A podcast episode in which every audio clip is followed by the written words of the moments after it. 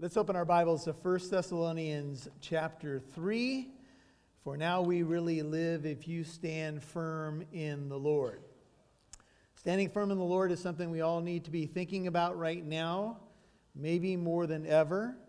Paul wrote in Philippians 4:1, "Therefore, my beloved brethren, whom I long to see, my joy and crown, stand firm in the Lord, my beloved." We're going to read the text together, 1 Thessalonians chapter 3. Once you've got it, if you are able to stand with us, please do so. We're going to read the text and then we'll come back and break it down. 1 Thessalonians 3 Now we really live if you stand firm in the Lord. Therefore, when we could endure it no longer, 1 Thessalonians 3 1, we thought it best to be left behind at Athens alone. And we sent Timothy, our brother, and God's fellow worker in the gospel of Christ to strengthen and encourage you as to your faith, so that no one would be, st- be disturbed by these afflictions, for you yourselves know that we have been destined for this. For indeed, when we were with you, we kept telling you in advance that we were going to suffer affliction. And so it came to pass, as you know. For this reason, when I could endure it no longer, I also sent to find out about your faith, for fear that the tempter might have tempted you and our labor would be in vain. But now that Timothy has come, verse 6, to us from you and has brought us good news of your faith and love, and that you always think kindly of us, longing to see us just as we also long to see you. For this reason, brethren, in all our distress and affliction, we were comforted about you through your faith. For now we really live, here's our title, if you stand firm in the Lord. For what thanks can we render to God for you in return for all the joy with which we rejoice before our God on your account, as we night and day keep praying most earnestly that we may see your face and may complete what is lacking in your faith? 11. Now may our God and Father Himself and Jesus our Lord direct our way to you. And may the Lord cause you to increase and abound in love for one another and for all people just as we also do for you, so that he, God, may establish your hearts without blame in holiness before our God and Father at the coming of our Lord Jesus with all his saints. You may be seated. Father, thank you so much that we have the living Word of God, sharper than any two edged sword, piercing deep, but also a light to our path. So excited to be witnessing baptisms, baby dedications, commitments to you publicly. It's so beautiful to see people wanting to stand firm in the Lord. And we don't do this by our own might, Father. We know we, we, we stand strong in the Lord and in the strength of your might. It's not our power, it's your might. And what we're asking right now is that there be a fresh endowment of your power to stand firm in the days in which we live these are difficult, trying days, but they're also exciting days to stand. And having done everything to stand, Paul says, put on that armor. And so, would you clothe us with the Lord Jesus Christ this morning? Would you encourage us with your living word? And may we love each other and be ambassadors of this living gospel to a world that so desperately needs to hear of the hope that is found in Jesus. We pray in his name. If you agree, would you say, Amen?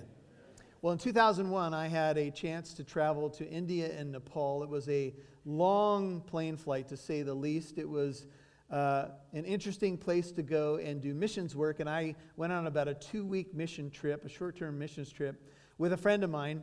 And we were in different places. And one of the places we ended up is in a hotel where a pastor's conference was being held. And I was one of several speakers, several pastors, trying to help Indian and Nepali pastors just navigate the times in which they lived. And it was a very tumultuous uh, situation there, illegal in many places to preach the gospel on the street.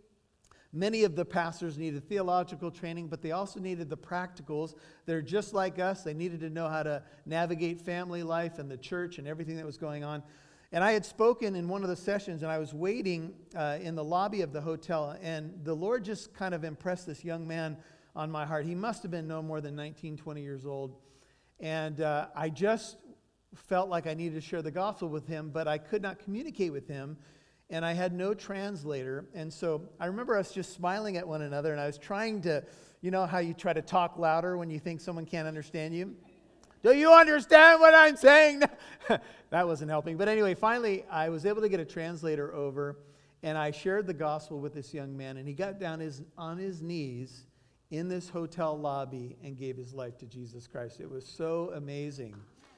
And that's one of several stories I could share with you. Another was we were literally sharing the gospel hut to hut in the rice fields in Nepal and uh, literally doing hut to hut evangelism. And this young brother and sister opened their hearts to Jesus. And I got a chance to pray with them. We'd snapped a photograph of them.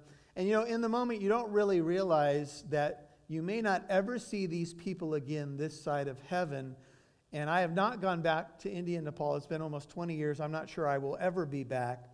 But it's an interesting thought to think about. People that you shared the gospel with, what if I had a chance to go back now, 20 years later? What would I find?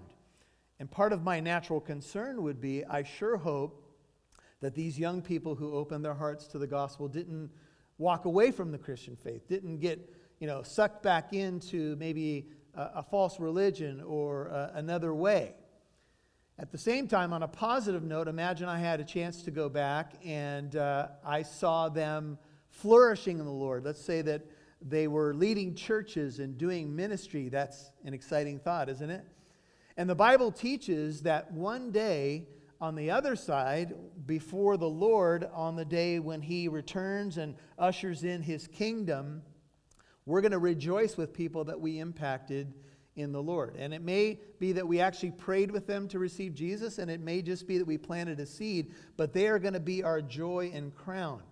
We've been talking about the overall series in 1st and 2nd Thessalonians. Just take a peek again at the theme verses. It's just at the end of chapter 2 when Paul says, Who is our hope or joy? 219 or crown of exaltation or rejoicing? Is it not even you in the presence of our Lord Jesus at his coming. You, the people that he won here in Thessalonica, you are our glory and joy. Remember that heaven rejoices when one sinner comes to repentance. And when we do baptisms here, I like to think that heaven is celebrating with us.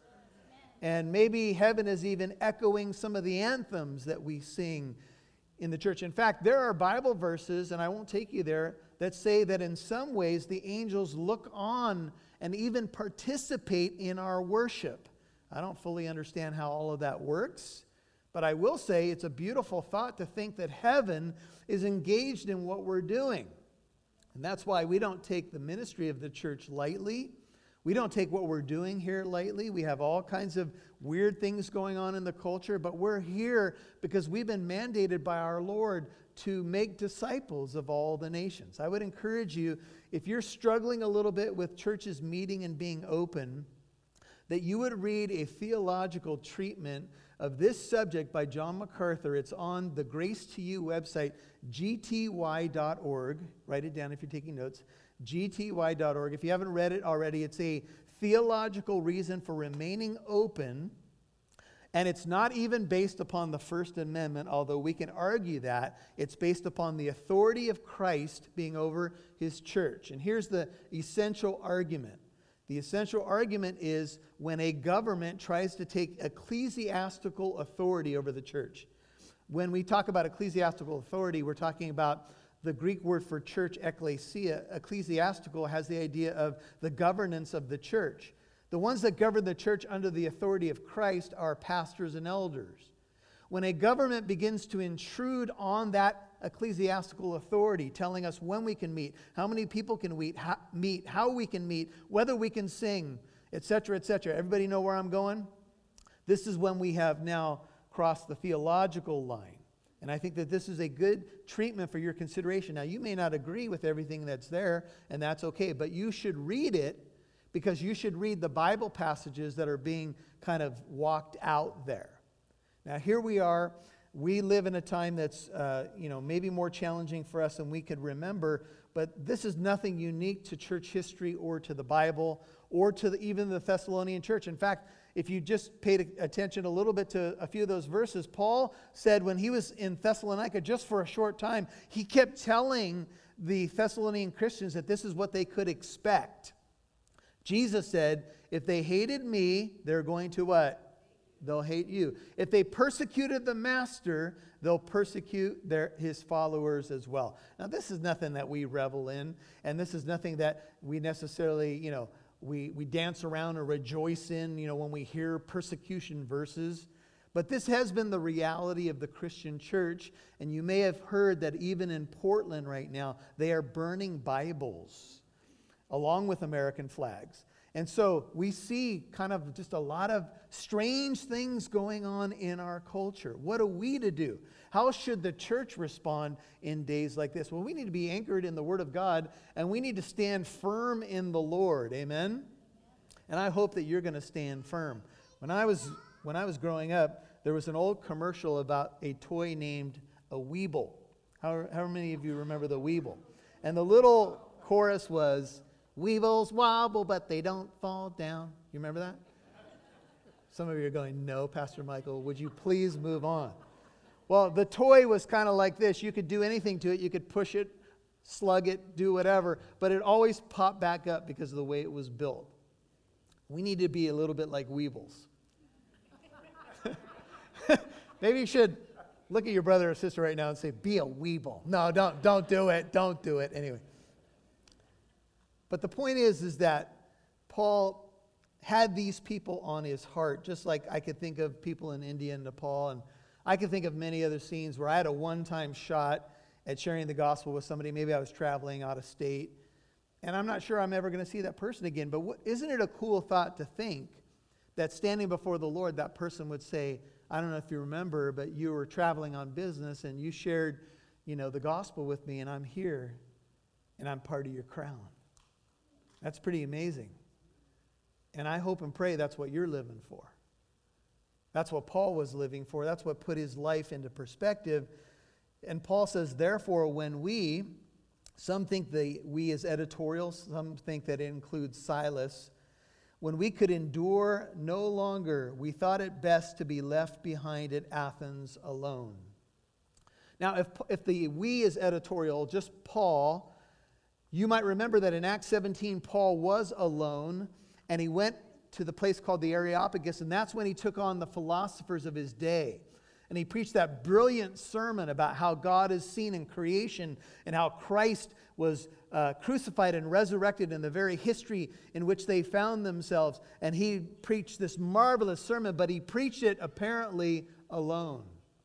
He was willing to send Timothy, as we'll see in a moment, and Paul stood alone against the philosophers of his day. He felt, here's the language, the original language has the idea of he felt a bit abandoned. He felt a little bit alone and isolated. And a lot of people are feeling that way right now. You may be feeling that way. You're watching this right now, wherever you may be, and you might feel a little bit alone. And, and that's understandable. We're, we're in a weird time. People feel distant from one another. Many people are staying away from gatherings because of underlying concerns with health, and, and that's perfectly understandable. And that's what you should be doing. But it causes other issues, right? And we, we're hearing about now uh, suicide rates on the rise and abuse on the rise. And, and when Paul was in Athens, it's like he, he said, Hey, I, I needed to be left alone so that I could make sure that the Thessalonians were okay. Temporary sacrifice, so that he could make sure that they were spiritually well. And so the word alone is emphatic here in the original language. Paul said goodbye to Timothy because he was so concerned about the Thessalonian believers. Jesus said these words. This is John 16, 31 through 33. Do you now believe? Behold, an hour has, is coming and already has come for you to be scattered, each to his own home, and to leave me alone, says Jesus. Yet I am not alone, because the Father is with me. These things I have spoken to you, John 16 33, that in me, Jesus says, you may have peace. In the world you will have tribulation, but take courage. I have overcome the world. Jesus even warned his disciples the night before he dies on the cross You're all going to be scattered and you're going to leave me alone, but I'm not alone because my Father is with me. And the Bible says that God will never leave you, nor will he ever forsake you. And even if you feel alone right now, you're not alone because the Holy Spirit lives within you if you're a Christian. Amen? And God isn't going anywhere. He's going to usher you all the way home into his heavenly kingdom. Paul's attitude is incredible. I wish my attitude would be more like this. Paul says in 2 Corinthians 12 15, I will most gladly spend and be expended for your souls. If I love you the more, am I to be loved the less? And Jesus says, Greater love has no one than this, that a man lay down his life for his friends. This is what the Christian faith is about. This is what the Lord modeled. And as Paul did what he did, he was reflecting his good shepherd. See, Paul hated the church at one point. He tried to destroy the church. But once he had come to know the good shepherd, he wanted to shepherd God's people like Jesus would. And Jesus was now in heaven at the right hand of the Father. So now Paul was taking the baton, and he was then going to pass that baton to Timothy. And now we hold it. And I want you to think about that for a second. Now we hold the baton. Don't drop it, brethren. Don't drop it. Don't, don't drop the baton because of pressure. Don't draw back when we should be stepping forward. We need wisdom, of course. We need a baptism of boldness. We need to get the gospel out. But this is no time to drop the baton. And we sent Timothy, our brother, verse 2. Brother is Adelphos in Greek, and God's fellow worker in the gospel of Christ to strengthen. Paul sent Timothy. He couldn't go there. He was thwarted by Satan, we saw in the last chapter. And he sent Timothy to strengthen and encourage you as to your faith. I am amazed what one person's faith can do to strengthen a body of believers. Amen? I've watched some people just in the last four or five months take a stand and they have strengthened many Christians. I would say Christians all over the world. Don't you think that you don't have an impact on people? When you stand, others feel emboldened to stand.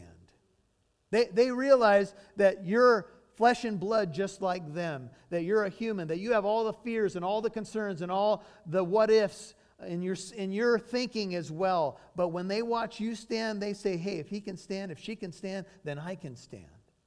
And that's what I've watched happen. And Timothy was a team player, verse 2. He was a minister. That's the Greek word diakonos. It's where we get the idea of a deacon. He was a servant, but he was a servant of Paul, a servant of Jesus, ultimately, a servant of the gospel. It is the gospel of Christ because Christ is the gospel. It's about him. He is the embodiment of the gospel. And Paul wrote many sections about Timothy's uh, uh, faithfulness, and he could trust Timothy to represent him Write down 1 Corinthians 4:17 when Paul says, "For this reason I've sent to you Timothy, who's my beloved and faithful child in the Lord. He will remind you of my ways which are in Christ, just as I teach everywhere in every church." Philippians 2:22 and 23. You know Timothy's proven worth that he served with me in the furtherance of the gospel like a child serving his father. Therefore, I hope to send him immediately as soon as I see how things go with me. I'm so excited to hear about men who are going out from this congregation planting other churches. Do you know that there's a living truth right now in Topeka, Kansas? There's a living truth in Prescott, Prescott, Arizona. Got to wear boots to go there, but nonetheless, Prescott, we say hi. And there's other people who have gone out from this congregation who are praying right now. Maybe I should uh, establish a living truth in another state. And this excites me because it tells me that people are going out from here in Corona, California, and that's not to mention missionaries and other people who are going out with the gospel of Christ, who have found that there's uh, some training that they've received and they want to go out and minister the gospel. There's some people in this fellowship who I could, without hesitation, send on my behalf, and I know that they would preach the word of God accurately, and I know that they would represent the love of Christ beautifully. And that's part of what we're doing here is we're training the next generation to take the baton. And by the way, it's not always as formal as you might think. We're doing it right now. Every time you take in the Word of God, every time you go to a Bible study, every time iron sharpens iron, you're getting more of a sense of mission, I hope and pray. To go to your workplace, to go to your neighborhood, to go to your family, to go to your sphere of influence, and to represent Christ. So that no man, look at verse 3, may be disturbed by these afflictions. For you yourselves know that we have been destined or appointed for this. I want you to hold your place in 1 Thessalonians, turn all the way to 2 Chronicles 15. 2 Chronicles 15. I was watching Tony Evans be interviewed recently, and he mentioned this passage, 2 Chronicles 15. And I think it's very apropos for the time, and I, am going to read it to you, and I'm having you turn there for encouragement purposes, 2 Chronicles 15. But as you turn there, I want to remind you that when Jesus called Paul and he informed Ananias, who was doubtful about Saul, who becomes Paul, uh, about you know this man and his calling and so forth, the Lord says of Paul, "He is my chosen instrument, and I will show him how much he must suffer for my name." At Saul's original call, Saul who became Paul, what was prophesied over him is that he was going to suffer. He was going to bear my name before kings and rulers and authorities, but I will show him how much he must suffer for my name. I know suffering is not a fun thought or a fun word, but Christ suffered for us, and Paul was promised suffering.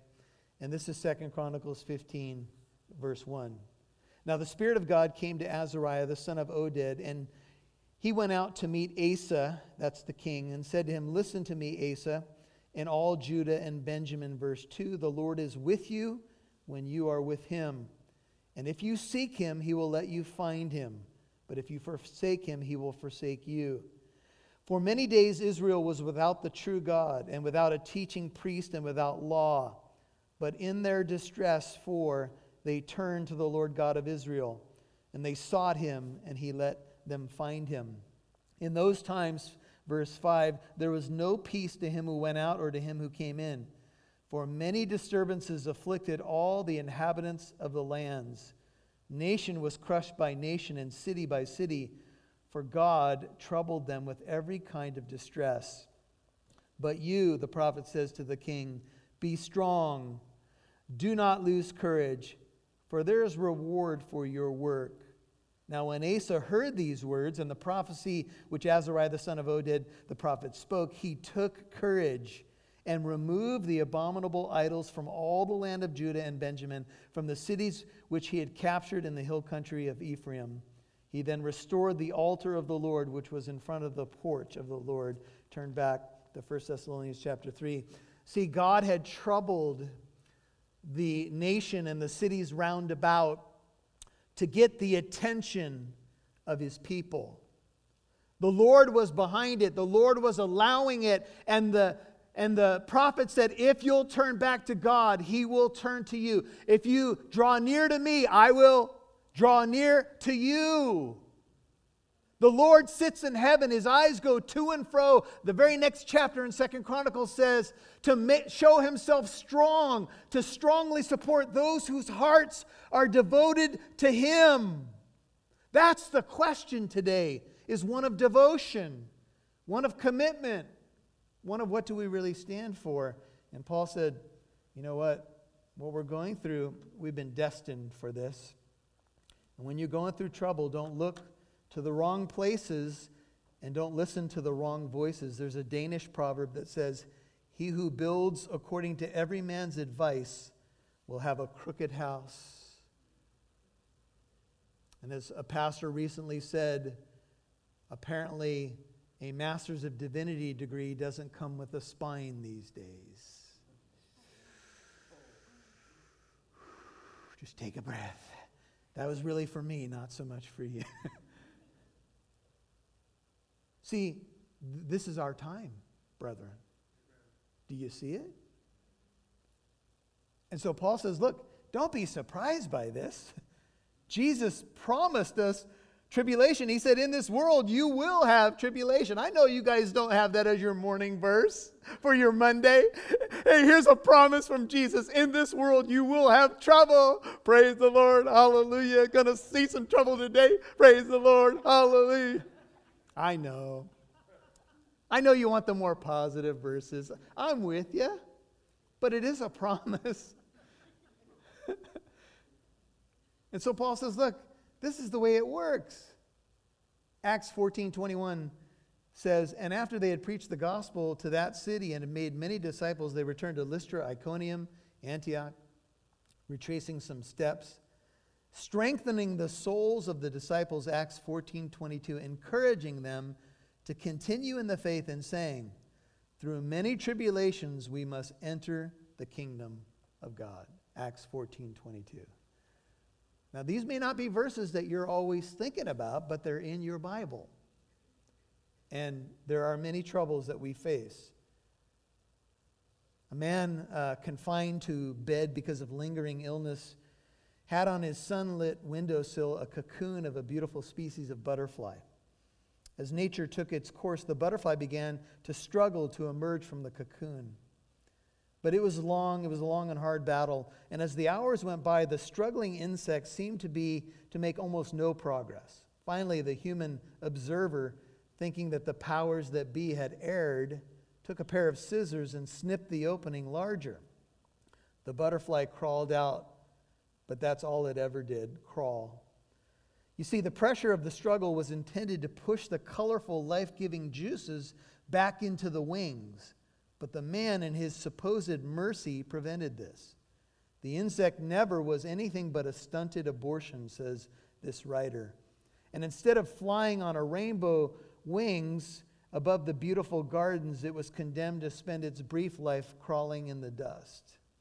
That gives me the idea that God knows what He's doing. In fact, that you can depend upon Him even in the struggle, even when it's long and hard and seems almost meaningless. In chapter 5, Paul will write to the Thessalonians God has not destined you for wrath, but to obtain salvation through our Lord Jesus Christ. He's not destined you for wrath, but he does know that the struggle will make you stronger. He does know that times like this can purify and strengthen his people. Do you sense that? I do. I sense a new depth of worship in your hearts and in your voices. I sense the church saying, you know what? Lord, help me to stand. Maybe there's more, maybe you've been praying more desperate prayers than you've prayed ever in your life. Praise God if you're doing that. If the Garden of Gethsemane, so to speak, draws you closer to Jesus, if your Garden of Gethsemane draws you to the Lord for strength, amen, then that's good. For indeed, when we were with you four, we kept telling you in advance that we were going to suffer affliction, and so it came to pass, as you know. For this reason, when I could endure it no longer, this he says a second time, I also sent to find out about your faith, for fear that the tempter might have tempted you, and our labor should be in vain.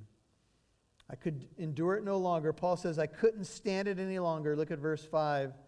I had to find out if you had stood or if you had given in to the tempter. Who's the tempter? Satan. He's mentioned in the previous chapter. Satan thwarted us.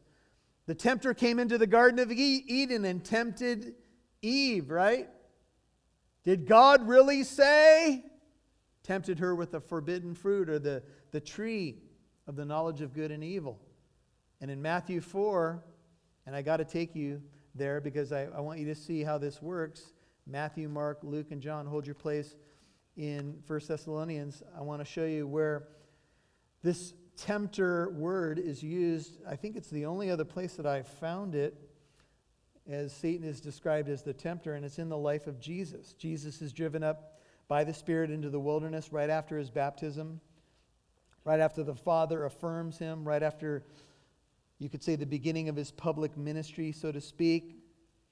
And after Jesus had fasted, Matthew 4 2, 40 days and 40 nights, he then became hungry. That's an understatement, right?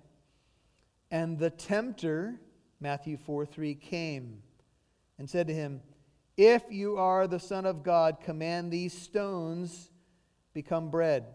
In that area of the world, there's stones everywhere that can look like loaves of bread. And Jesus responds with the word of God and says, It is written, Man shall li- not live on what? Bread alone, quoting Deuteronomy 8 3, but on every word that proceeds out of the mouth of God. When Jesus was tempted in his moment of physical weakness, turn back to 1 Thessalonians. Jesus, the master swordsman, wielding the sword of the Word of God, responded to the tempter with the Bible. And do you know, we have an insight here now on how Satan works. He tries to tempt new believers to fall away, he tries to pluck the seed away of the Word of God. Everybody understand? One of the things that Satan the tempter tries to do, apparently one of the main things, is steal away your faith, get you to retreat, get you to say, you know what, I don't think I'm a Christian anymore. I'm not going to do this Christian thing anymore. I'm not going to live the Christian life anymore. And the tempter dangles the carrot, so to speak. He might say something like this to Jesus Yeah, where's your father right now? Why are you fasting? If you're the Son of God, shouldn't you have a feast? You're a king. You're the King of Kings and the Lord of Lords, aren't you? God's holding out on you. Why do you have to suffer? Why do you have to fast? Why are you going to have to face a cross? Take the easy way. Just bow down and worship me, and I'll give you all the kingdoms of the world. You don't have to go through this. Why would you have to suffer? The, the embodiment of God on the planet. You are, you are the God man. You are Emmanuel. Why? You ever hear that voice? Why are you going through this? Why is the line in the fast food place so long? You shouldn't have to suffer. Oh, do you hear us whining a little bit? I wanted, to, I wanted a line at the grocery store and they're out of Kit Kats. I really wanted a Kit Kat. And then I, what? it's a personal testimony right there. but now that Timothy has come to us from you, we sent him to find out and has brought us good news. This uh, phrase is usually for the preaching of the gospel. It's, uh, I think, the only time it's used here for something else, maybe one other place in Revelation 10. He brought us, it was a veritable gospel of your faith and love, and that you always, there's no cell phones, there's no email. How, how are you going to find out unless you send a messenger? And Timothy found out that you always think kindly of us. You haven't backed off. You long to see us as much as we long to see you. Glory. You haven't gone anywhere. In fact, you've been saying, man, we'd like to see Paul again. You know how that must have flooded Paul's heart with joy. And I told you that story at the outset of this sermon to, to give you a word picture to say, hey, isn't it cool if you went back and were able to visit somebody 20 years later and found them flourishing? And they said, I, I was hoping for a day when I could see you again.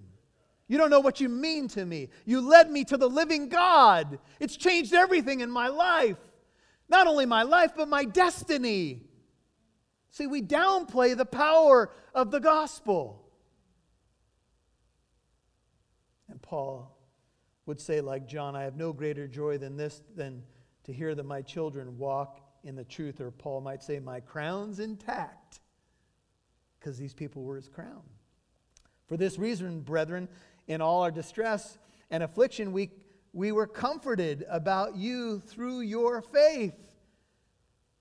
You want to know what made the guy who wrote Philippians 4, 6, and 7 be anxious for nothing, but in everything by prayer and supplication with thanksgiving, let your requests be made known to God, and the peace of God, which pass, surpasses all understanding, will guard your hearts and minds in Christ Jesus? Do you think that he always lived that? No. Do you know what made Paul uptight and nervous and even depressed at times in his life was whether or not Christians were standing strong that he had preached the gospel to. Because he knew people came right behind him and tried to woo them away. He knew tr- people tried to undermine his work wherever he went. He knew the enemy was always hot on his trail. That's what he worried about. He worried about the condition of the church. The writer of Proverbs says, Know well the condition of your flocks and herds. And Paul writes in 2 uh, Corinthians, and this is one other place I want to take you, but I think you're going to see why. Go over to Second Corinthians, so just a little bit back, chapter 7. And I want to show you a few verses that I hope will comfort you, especially if you're feeling a little bit down right now. The man who wrote Philippians 4, 6, and 7, be anxious for nothing, was sometimes anxious. Isn't that a little strange? The guy who wrote the Bible verse needed to heed his own verse. Someone might say, might say to Paul, calm down. Paul, don't you know Philippians 4, 6, and 7, be anxious for nothing? He might say, I wrote that! don't use my own verses on me. and we could be really good at having a life verse that we ain't living. You have one of those life verses you sign every card or email or text. And maybe it's be strong in the Lord in the strength of his might. Or maybe you have Psalm 46, be still and know. And then you, you realize, I'm not even living my verse. Help me, Lord. 2 Corinthians 7 5 says, I do not speak to condemn you. Let me make sure I'm in the right place. Actually, verse 3. I do not speak to condemn you, for I've said before that you are in our hearts to die together and to live together. Great is my confidence in you. Great is my boasting on your behalf. I'm filled with comfort. I'm overflowing with joy in all our affliction. For even when we came to Macedonia 7 5, our flesh had no rest, but we were afflicted on every side, conflicts without, fears within. But God, who comforts the depressed, comforted us by the coming of Titus and not only by his coming, but also by the comfort with which he was comforted in you, as he reported to us your longing, your mourning, your zeal for me, so that I rejoiced even more. If you go back to 1 Thessalonians, we'll finish it. Paul was a bit at odds with the Corinthian church. He had to write some hard stuff. And he thought maybe they didn't like him anymore. Maybe they believed the lies about him. And Titus came back and comforted Paul, who apparently was depressed, wondering how the Corinthians felt about him. Do you see how human our Bibles are? Do you see how human our heroes are? Sometimes we get the notion that, you know, people who are in positions like this, even apostles and prophets, never had a bad day, never had a worry, never were depressed, never were freaked out, never were troubled. Don't you believe that? And when you struggle with it, know that you're not alone. And that's when you're going to need a word from someone who can encourage you, or uh, you're going to have a, a message on the radio that you hear, or a pastor will bring a timely word, or a friend will send you a, a Bible verse. Hey, I think this is for you, and you'll find strength in it. And that's, that's good. Don't think that you can be an island, brethren, and that you can do this Christian life all by yourself. Not even Paul could do that. For now, 8, 1 Thessalonians 3, we really live if you stand firm in the Lord. The idea of live there is a word from Zeo. It's a word for life. It, the news was life giving, it was a breath of fresh air. You might say it this way now we come alive because you're standing strong. You ever had someone speak a word to you and it's like you came alive? You know, this is what the gospel does. The gospel breathes life into us. We were dead in our sins, but now we are alive. He was dead. This son of mine was dead, but he's alive again. Luke 15, the, the story of the prodigal, he's alive. This is what the Word of God does. This is what the good news does. This is what Emmanuel does. There's a prophecy in Isaiah 7. I won't take you there, but Isaiah has gone to meet King Ahaz, and King Ahaz is being threatened by foreign armies, and it's an overwhelming threat. And the prophet says, Be calm. Just look to the Lord. Look to Emmanuel. God is with us. Famous prophecy in Isaiah 7 about Emmanuel. And then he says these words He says, If you will not believe, you surely will not last, to King Ahaz. If you do not firm up, you will not be confirmed. Or the NIV renders Isaiah 7 8 or 7 9 this way If you do not stand firm in your faith, you will not stand at all. Faith is the assurance of things hoped for, the conviction of things not seen. For what thanks can we render to God for you in return for all the joy with which we rejoice before our God? Now that we've heard this, well, how can I begin to thank God on your account? How can I give thanks to God? There's a scholar I was reading this week who said he thinks this is from Psalm 116. Listen to it, let it bless you. What shall I render to the Lord for all his benefits toward me? I shall lift up the cup of salvation and call upon the name of the Lord. I will pay my vows to the Lord. Oh, may it be in the presence of all his people. Precious in the sight of the Lord is the death of his godly ones. O Lord, surely I am your servant. I am your servant, the son of thy handmaid. Thou hast loosed my bonds. To thee I will offer the sacrifice of thanksgiving and call upon the name of the Lord. Psalm 116, 12 through 17. What shall I render to the Lord for all his benefits? You taken any stock lately of all your blessings? Found yourself maybe going something like this? You know, man, I've taken a lot of things for granted the last 5, 10, 20 years of my life. I, I, take, I take a look around and go, wow, I'm a blessed person. What shall I, how, how can I express my thanks to the Lord, not only for that, but for my salvation? Well, Paul ends in what scholars say is one of two wish prayers, kind of a benediction. Uh, you'll see how it comes about here in the last verses as we night and day keep praying most earnestly that we may see your face and may complete what is lacking in your faith. Now that I've heard the news, I can breathe again, but I still know there's work to do. You need to be equipped more, katartizo. You need to be made complete. You need to be furnished for action. There's more to do, there's more to learn. The equipping never stops. I'm glad you're standing strong, but you need to keep growing. And I'm hoping to get back to Thessalonica so I can teach you more and impart more truth to you. But now you have the letter. And now, may our God and Father Himself and Jesus our Lord direct our way to you. I'm praying that we'll get back to you. And may the Lord cause you, and I want you to receive this for yourself, brethren.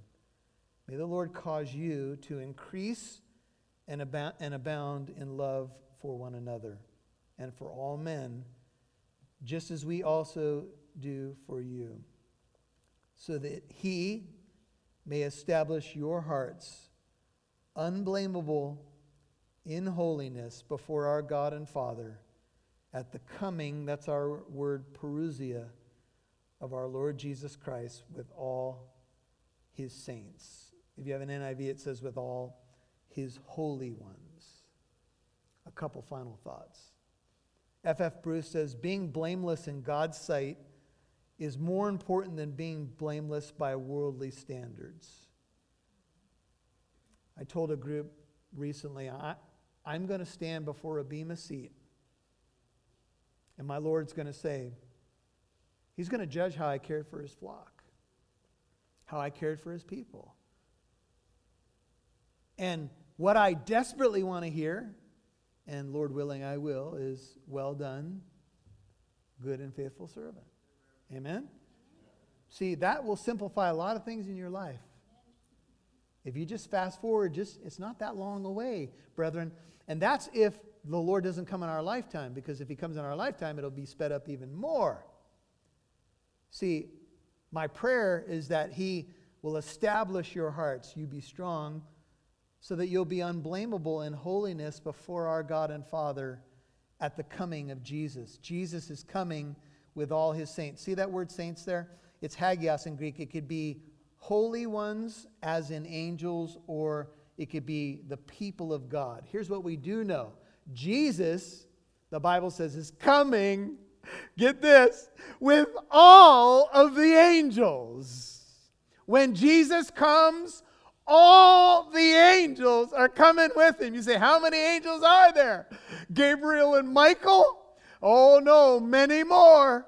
In fact, the Bible says there are myriads of myriads, and the most believe the language means an uncountable number, or perhaps millions and billions of angels are coming. You want to talk about a light show? I know Jesus is real shiny, but when the heavens open and Jesus comes in his glory, and then all the angels who hang out in his glory come with him, you want to talk about a light show? You've been at a stadium, you've seen a light show, boom, boom, boom. The, uh, praise the Lord, I didn't even finish the thought, and you're already clapping. And, and, oh, boom, boom, boom. Oh, how many of you? I've never seen so many fireworks that we saw on the 4th of July. There were people, my neighbors were shooting off things that were like military grade explosives. Boom! Like shook our whole house. glorious. Anyway, the Lord is coming with all his angels. Here's a few verses Matthew 16, 27, Matthew 24, 31, Matthew 25, 31. We'll talk more about this in future studies. Jesus is coming with the armies of heaven. And the one thing that you're going to want to know on that day is that he's your king. Because you don't want to be his adversary on that day. Because just Jesus alone is enough. But all the angels coming with him, I think there's going to be a lot of people who are going to say on that day, uh. And a lot of people are going to be saying, oh yeah. I want to be in the oh yeah category. Praise the Lord. Father, thank you for your living word. We do look forward to a time when our King is coming, our King is coming, our King is coming. Oh, thank you, Lord. This, this uh, study in 1 Thessalonians, we've already run into this a, a few times, and there's much more to come. We're going to learn about the day of the Lord, the rapture. We're going to learn about so many things related to the second coming. And this is going to be an encouragement to comfort one another with these words. That we can live a life where when you come, we will just be rejoicing. And the reason we're going to be blameless is because you already paid for our sin at the cross. But what we are positionally, we want to be practically. Would you help us to live lives of holiness, Lord? Help us to be more set apart, more sanctified. We understand our humanity. We've seen some of that in this message, but let us take comfort in your faithfulness. And if you're uh, watching us via live stream or you're here and you've not met Jesus, would you keep, just keep your heart bowed for a moment and just say, Lord Jesus, thank you that you are coming again. Thank you that you came that first time to pay for my sin, to reveal the Lord, to die on a cross, to defeat death through your resurrection. I place my trust in you and you alone. Save me. Be my God, my King, my Lord, my friend. Show me the way. Show me your ways, Lord. Change me from the inside out. I want to be born again of your Holy Spirit. I repent of my sin and I receive you. If you are a prodigal and maybe you've been wandering and you've found some hard roads and some emptiness, He'll call you back home right now. Just say, Lord, I, I come back home right now. I'm not going to play any more games. I'm coming home right now. And Father, for anyone who's crying out to you and for your dear saints who are doing their best by your power and grace to stand firm, would you strengthen them, establish them, encourage them to keep fighting the good fight of faith? Give us wisdom in these days to know what we need to do, how we should do it. Help us to be ambassadors of the good news. Let us love those around us. And we just thank you for the beautiful morning that we've been able to share today together. We give you thanks in Christ Jesus' name. If you agree, would you say, Amen?